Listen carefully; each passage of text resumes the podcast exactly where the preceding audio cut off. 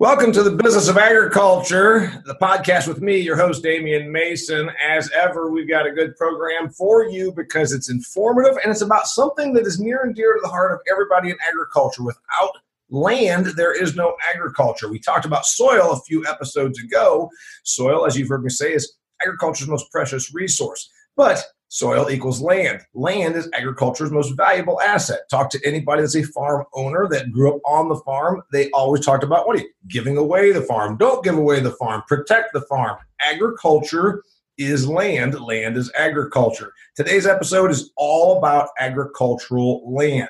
We're going to talk about what it's selling for, sales volumes, whether we're ups, whether we're down, what are the ups and the downs in the marketplace? Where are things moving really well? Where is there going to be more stagnation? Trends in ownership, management of this valuable asset, and much, much more. Today's episode of the Business of Agriculture all about farm real estate, trends, etc. I have a probably one of the best people we can talk to about this. His name is Howard Halderman with Halderman Real Estate and Farm Management. They are a company that goes back to 1930, an Indiana based company started by Howard's grandfather. He is now the president of Halderman Farm Management and Real Estate.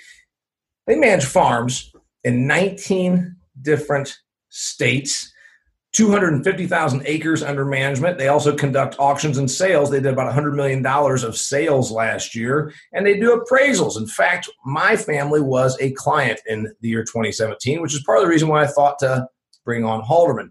That's right, my mom died in 2016. The estate got settled. We did an appraisal with Halderman Company, and then I bought out my siblings. So, with no further ado, Howard Halderman, welcome to the Business of Agriculture, a podcast about the business of agriculture.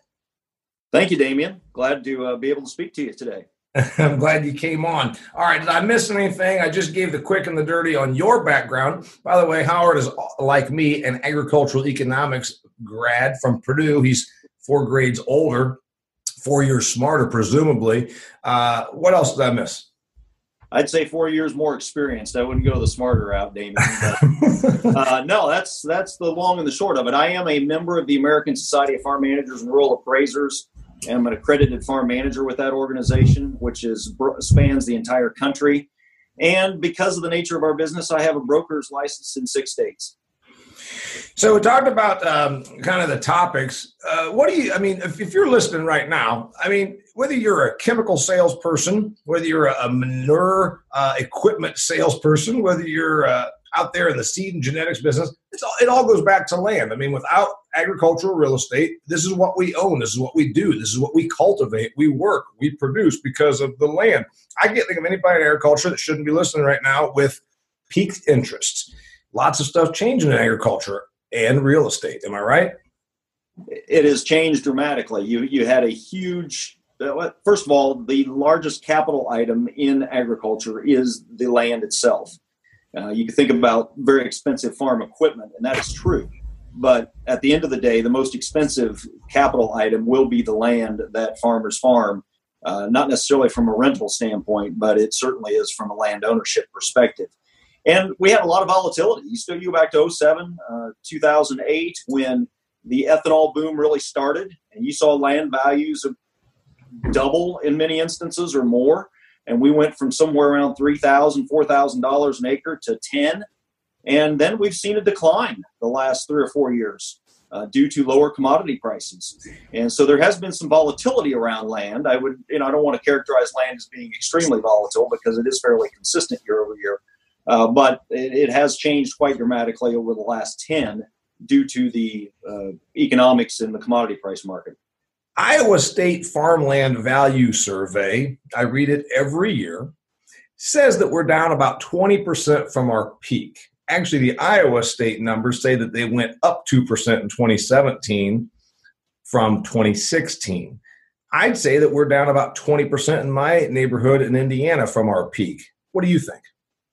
I think you're exactly right, and, those numbers are very accurate. We we would show we, we do an analysis, Damian, where we look at our farm sales, so the ones that Halderman conducts, and we divide the sale price by the productivity index. Now, this can get a little complicated for a podcast, but if you take you can map your soils of your field, your farm, and it, the online service Surety will give you a map of those soils and it'll average the productivity of each of those soils. Now, the productivity is not really what the, it'll actually produce. Uh, for example, the maximum productivity, I think, uh, soil rating in Indiana is 177 bushels. That farm's probably going to produce over 200 bushels because of genetic improvements. But it gives us a comparative way to look at farms. And so we can look at a farm that might have 140 bushel average productivity index and compare it to a farm that has 160. And what did those sell for? And is there a difference? And usually there is, because again, as you said right off the top, land is the most valuable component, and the quality of the land is extremely uh, valuable when you look at a sale price. So basically, we take the sale price of the farm, divide it by that average productivity index, and we use corn bushels because we're here in the Midwest. And so you end up with so many dollars per corn bushel of value. At the peak, Damian, when that would be late 13, early 14, 2013, 2014, at the peak, we were somewhere above $60 per corn bushel productivity index. So back in that time, if you had 140 bushel average productivity index, if you took that times 60, $62, uh, you probably would end up at a, a fairly average price.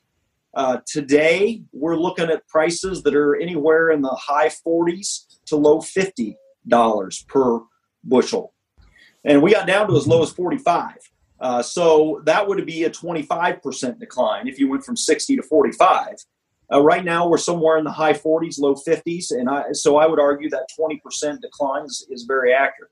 So, in other words, we may have, we may, we, we would all call 20. I said that 2012 was going to be the high water mark. a farm uh, a couple miles from me sold in 2012, and I was at that auction and probably could have done something on it, but I said, wait a minute, I've been telling everybody 2012 is going to be the high water mark. I missed it by a year, am I right? 2013 is the high water mark.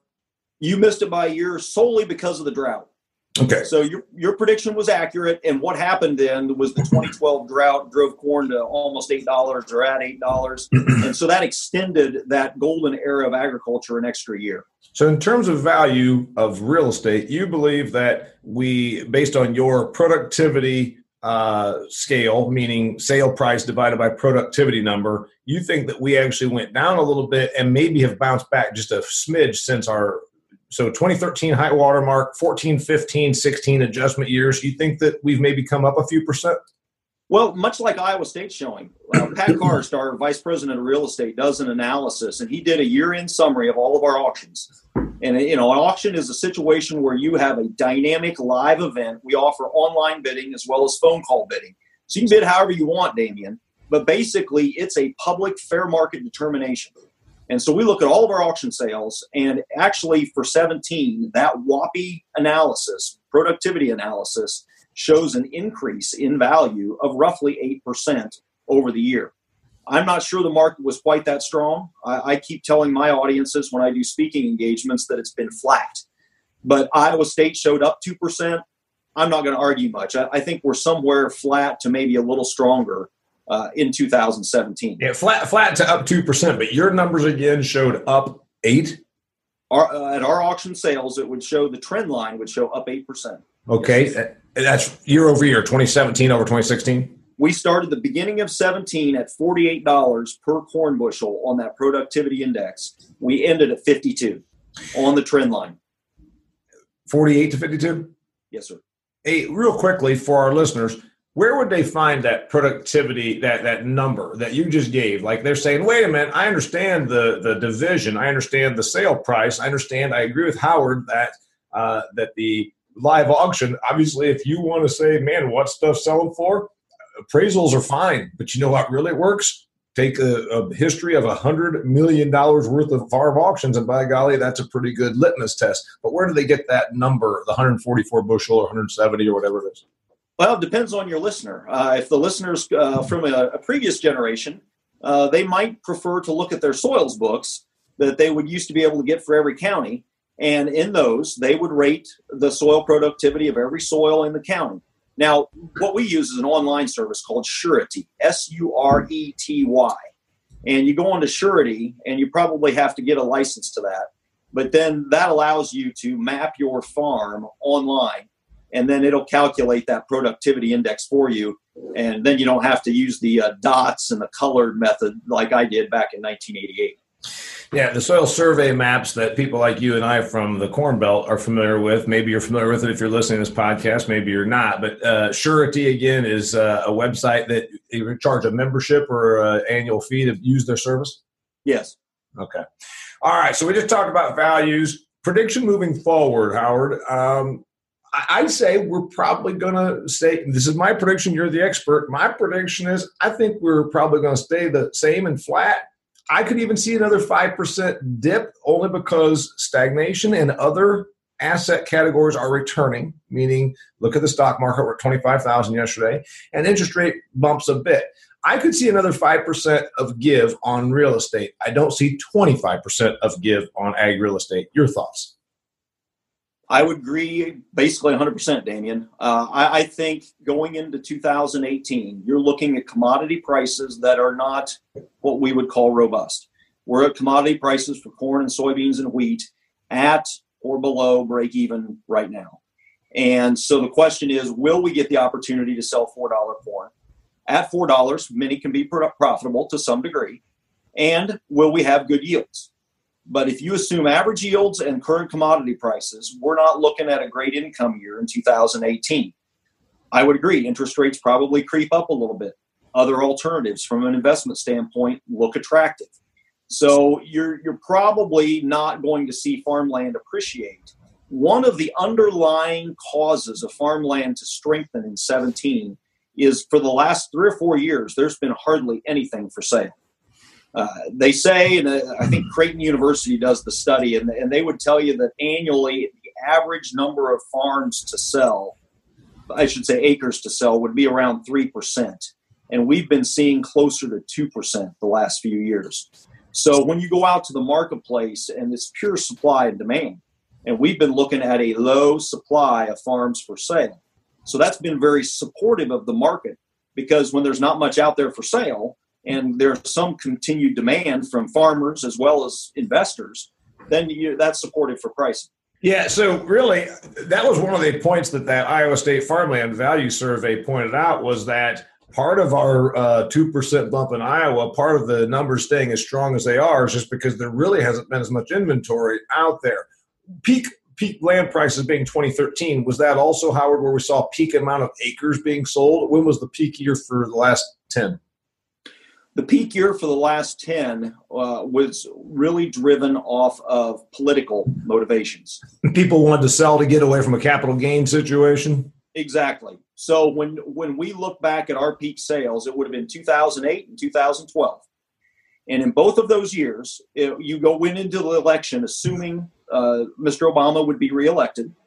And we were looking at a situation where there was a fear. It never happened Congress never changed legislation. Yeah, capital gain, capital gains rates didn't move, so it was actually unfounded. Uh, so somebody might have moved into a selling situation that they would have not had to have done. But back in 12, we we started in August, and we had three to four auctions every week from August through December. And the sellers told us we want to sell it in 12 and close it in 12 because we don't want to be subject to higher capital gains tax, which never even really happened. So when I when I talk to various organizations and crowds and audiences, it's all about supply as one of the key drivers of this current land market. And the last time we had big supply was 2012, and it's been in decline since. And by the way, there is the idea when I said I see another five percent to give, and you you know I might agree on that because of other asset classes uh, giving a good run because of higher interest rates we might see, we might see based on the farm numbers, a bit of people saying, man, I've got to get out because my equity is getting washed. Do you think there's going to be a, not any kind of a cascading 1980s, but is there going to be some people that get out because they have no other choice? And, and that will be. When you go back to the 1980s, that big decline was driven off of an oversupply of farms being sold due to extreme leverage.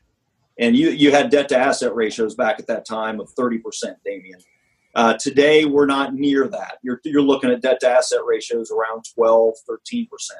So we're in a much healthier position than what we were back then. Is it your is, is it to to clarify? Is it your experience with the people you see out there? Because I haven't seen this number. I've looked for it through two lending groups, but they won't give it to me. Debt to asset, debt to equity, uh, on just the real estate, around twelve to thirteen is what you just said. That's what I just said. I'm going to find that. Here it is.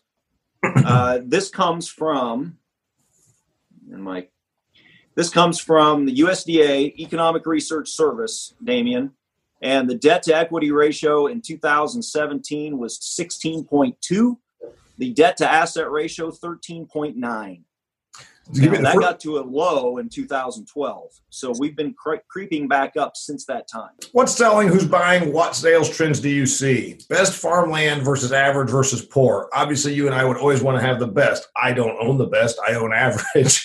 But uh, what, what, what's your thoughts on that? It's been interesting. Uh, if you look at the Purdue survey of land values and rental trends from last June, what was interesting in that is rents actually declined for the best land and increased for the average to below average cropland and, and basically came closer together, a narrowing of rents in those areas. But what we see in our sales is why you want to own the best farmland. The best farmland still selling at a premium, and I could make some arguments in certain locations that the best farmland in the state of Indiana might be off 10%, not 20. Whereas your below average cropland, Damian, is down 30. this. Take an 80 acre farm in five fields. Very difficult to farm with today's farm machinery. Yeah. And a, kind of a hassle farm. Right. That farm's going to be off 25, maybe 30% in value. Yeah. Um, so while rents have maybe compressed and gotten closer together, the land value still, there's a lot of bifurcation in terms of quality and a lot of difference in, in what those land values sell for. But in terms of what is selling, it's the complete spectrum as the historically there always has been. If you somehow forgot, since I said earlier, this is Howard Halderman, Halderman Real Estate and Farm Management, an Indiana-based company has been around since 1930. They manage farms in 19 states, 250,000 acres under management. They sold 100 million dollars worth of real estate last year and conducted 700 appraisals. So he is the agricultural real estate expert recreational property and rural lifestyle type property. I owned one once. Uh, I think that my thought is they hit their zenith when the baby boomers had money and still wanted to go out hunting, fishing, and uh, walking with their kids. I think that recreational properties have come down because the baby boomers were outdoorsy and had money and have walked away from that. That's my assertion. Your assertion on recreational, rural lifestyle type properties my assertion on those kind of properties is those really tend to follow the trends of the general economy. And so when the general economy uh, was doing very well in the early 2000s, what we saw was that, uh, and honestly, you saw some, I think Purdue's study actually showed farmland and timberland values to be right at $3,000 an acre for each since that time period, and really after 2008, when the financial uh, re- recession started, we saw that really retrace to where recreational and timber values trade somewhere between 1500 and maybe 3000 today, but more 1500 to 2500 dollars an acre, and your cropland today is worth 8 to 10. And so a big separation has occurred over the last 10 years between those two property types. But that recreational land really follows the general economy and who has that excess disposable income because there's still demand to hunt. There's still demand for people to go out into the country. Less demand, Damian, to live there. So your rural residences, I've seen more rural residences torn down off of farms to make them more efficient, to make them easier to farm, mm-hmm. because they were, you know, valued at twenty five thousand dollars, and the underlying two acres was at twenty thousand dollars. I'm better off tearing that down, eliminating the insurance and the hassle and the risk, and making my farm easier to farm. And there just wasn't the rental demand. All right, I've got one for you, Howard. I make the crack that every time I go to an auction, I'm going to sign up on the name badge. I'm going to write on this. My name badge is going to say investor from Chicago because that always gets country folks going. And if you're listening to this and you're laughing, you get it. If you don't get it, it's because in our part of the world, if you talk to somebody uh, and said, hey, How'd that sale go three days ago? I heard that property over there in Union Township sold. Well, I heard some investor from Chicago bought it. Investor from Chicago is my favorite, favorite uh, story that I hear after an auction. Reality of investors versus farmers buying stuff. Howard. So the reality of that, Damian, I, I, I, like to make sure that's one of the things I address in all of my presentations because the reality is, historically speaking, your buyers are going to be farmers. Mm-hmm. And right now in our marketplace, 76%, and I do a survey of all of my staff twice a year. And one of the questions I ask, who's buying, investors or farmers? Mm-hmm. And to date, three fourths tend to be farmers. That's all transactions, not just our transactions. Those that would be all in a locality. And so that's your majority buyer. Now, who are your farmland investors that are buying? It's not necessarily the investor from Chicago. When I start to look at who the farmland investors really are, it's a dentist in Rochester, Indiana. Mm-hmm. It's an individual who might be, be in some other field who grew up on a farm right. and still lives in that local community and they want to own that farmland. Or it might be an individual who owned farmland around the city of Indianapolis and has sold some of that for residential expansion and they're looking to do a 1031 exchange. So, all said and done, the institutional world, that Chicago investor or that New York hedge fund that you read about sometimes in the Wall Street, they're buying a very small percentage of the overall farmland. Yeah, I, get a lot of press, but it's not a big driver.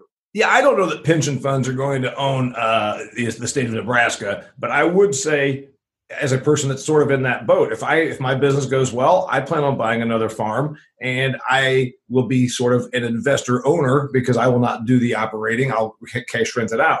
But i would say this i think that we better get used to more of that kind of thing because eight to ten thousand dollar acres uh, you're going to need if you are an operator you're going to need the dentist from rochester indiana to put in a million dollars and be his operator, in my opinion, because there's the numbers get very large. Well, when I started off this podcast, I talked about the biggest capital component of agriculture is the land. And so you're exactly right, Damian. What do you do if you're a farmer and you want to grow your operation to 10,000 to 15,000 acres? You're probably going to own a thousand or two of that. But to own all of it is capital constrained. And so you need somebody else to own that land. And that's been the history of agriculture since it was first plowed under. We used to farm everything ourselves. And then slowly, more farms got owned by absentee owners. And that trend has gone on for 100 years and will continue. Uh, but having somebody else own that farmland is not necessarily a negative thing. It's who that party is and what kind of relationship you have with them. And can you construct a relationship that is long term and is a win-win. And that's really at Halderman Farm Management what we try to accomplish in most of our leasing, if not all of our leasing situations, is we really try to create that win-win so that the tenant wins as does the landowner. There's nothing wrong with you being the go-between between the dentist in Rochester and the farmer that needs that uh, additional 400 acres that the dentist in Rochester just acquired. I mean, that's that, that's going to happen. People lament it in agriculture. Oh boy, you know all these people owning this ground. Again, the numbers get so large. It's just what's going to happen. I don't see any way that it changes. Well, I'll give you an example. We were working uh, the last three days down in uh, near Paris, Texas and I've got an investor from out of the country that is looking at buying a large tract of land down there. And there's a tenant uh, on that who is excited about leasing it. What does Halderman Farm Management bring to the table there? Representing that investor, I'm able to look at it and say, you know what, we're going to probably recommend to that investor he needs to double his grain storage because it will help his tenant control his corn and then sell it at times that are more advantageous for the tenant to get a higher price. It's a cash rent situation. It's not necessarily going to benefit that landowner directly in terms of the cost, the value he gets for his corn. The tenant's going to get that. But again, what we're trying to create there is a win-win so that the tenant can be more profitable and hopefully over time pay better rent and take better care of the farm. And if that happens, then over the next 10 years, that farm's going to improve in quality it's going to be more valuable. And during the meantime, our landowner is going to hit his goals in terms of uh, objective return. Excellent example. Perfect way to wrap up the point about outside investors working well with farmers and operators. Okay, here's what we're going to do. Howard, I really appreciate you being with us, but uh, we're going to take a break and we're going to break this podcast into two separate episodes because you have so much valuable information. So, listeners, you're listening to the business of agriculture. Uh, I'd love you to come back because there's going to be a lot more interesting information with Howard Halderman, but we don't want to overstay our welcome. We're going to cut this one and we're going to come back for another 20 minutes of interesting stuff on farm real estate trends. Thank you very much. Catch you on the backside.